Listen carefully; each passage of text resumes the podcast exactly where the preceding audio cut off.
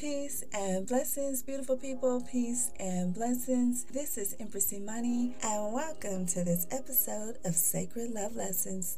So today, you guys, we are talking about the fifth element. The fifth element. This episode is inspired by Chapter six, Bet on You, of Honor the Love Within, Your Pathway to Self-Love and Success, and the movie Fifth Element starring Bruce Willis. So the movie synopsis. Every five thousand years, the planets align, creating a portal that allows dark energy to come to Earth. Now, this energy is referred to as Mister Shadow. There's a tribe of aliens assigned to protect Earth. We'll call these aliens the Soul Tribe. That's not their real name in the movie, but that's what I'm calling them. The Soul Tribe was working with some priests on Earth who were guarding the weapon to defeat Mister Shadow. Now, this weapon was referred to as the stones. The stones represented earth, wind, fire, and water, and required a key to activate them.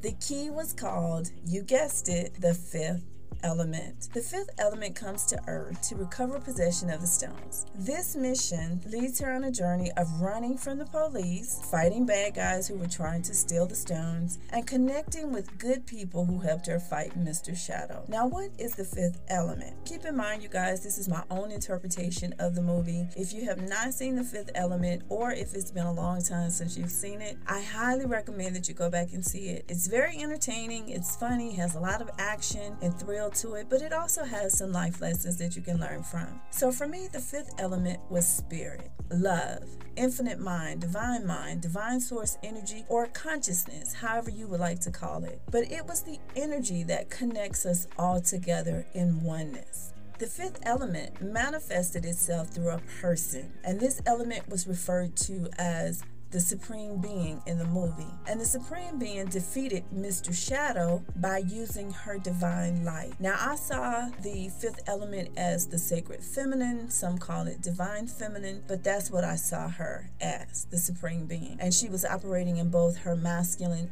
and her feminine energy. Okay, so now how does all of this relate to you? I'm so glad you asked. First, know that the kingdom of heaven is within you. And when you know yourself, you will find it. My mission today is to point you to the kingdom of heaven within you, aka the fifth element. Now, many people think the sacred way is through fame, fortune, money, material things, you know, other people, lovers, children, being connected to quote unquote the right people, looks, religion, power, and authority. However, I submit to you today that there is a true path that will lead you to your fifth element. Now, how do you tap into the fifth element energy? One, choose love. Yes, love is a choice. You must choose to operate in the energy of love. This is how you open the heart chakra, which is the gateway to your higher self. Number two, take time for personal introspection and contemplation. This may look like meditation, sitting in silence, spending time in nature, whatever you do to focus on your inner self.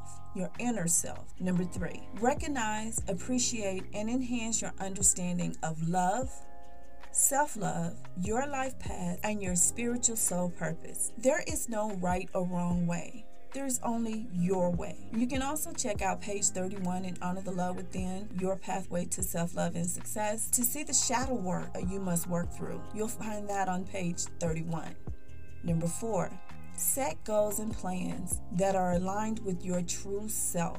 Not the self other people want you to be, but your true self. What are you choosing for yourself? Number five, seek your personal truths every day, as when you know your own truths, you are able to create a solid and stable foundation for yourself and your chosen life path. Now, your truths may evolve as you ascend on your journey. For example, truths about family. First, my truth started out as family, my biological family, the family I was born into. Then I evolved from there to my chosen family, people who I choose to recognize as family and are a part of my life. Then I went from there to my D N A ancestry family. I did the Ancestry dot com root check. I did the root check, you guys, and uh, yeah, to find out who my D N A ancestry family is. Now I have evolved to where my roots, my family tree, is rooted in the Most High. So you can see how your personal truths can evolve as you begin to grow and evolve and ascend. Your personal truths will grow, evolve, and ascend. Number six, focus on being your highest and best self. Number seven, speak and live your truths, for your truths shall set you free. Now, truth is relative, because what may be true to you and for you may be something different to someone else. So you have to walk in your own truth, okay? Not what someone else is projecting onto you, not what someone else wish you would be, not some kind of family, business, lineage. We all are this in our family, but what is true for you? What is in your heart and what is true for you? Now, there's a spiritual practice I would like to share with you. It's in chapter two, Know Thyself, and it's called the Who Am I? Now, in this exercise, you see yourself through the eyes of God. I remember when I first started this exercise, you know, my who am I? I was a beginner. You know, it was, I'm an attorney, or I'm this, right? It was very shallow. I'm a mother. Well, a- after you go through this process and you begin to grow and evolve, your who am I will also grow and evolve. So today, I'll give you my example. I am love. I am the way. I am the truth. I am the life. I am consciousness. I am God. I am Goddess. So as you can see, I have really evolved from starting out as I'm an attorney, I'm a mother, to I am God, I am Goddess. As a result of you knowing yourself and honoring the love within you, you find the kingdom of heaven and manifest the life of your dreams. Now, I have a final mantra for you, because when you tap into the fifth element energy, people and outside forces will begin to pull on your energy. And you can also check out the episode, It's Not Personal, which expands on this point. The final mantra, I cancel any and all contracts, agreements, alliances, connections, written, verbal, and non-verbal commitments with any and all persons, places, and beings in any dimension, space, and time who are not an energetic match with me and my life purpose.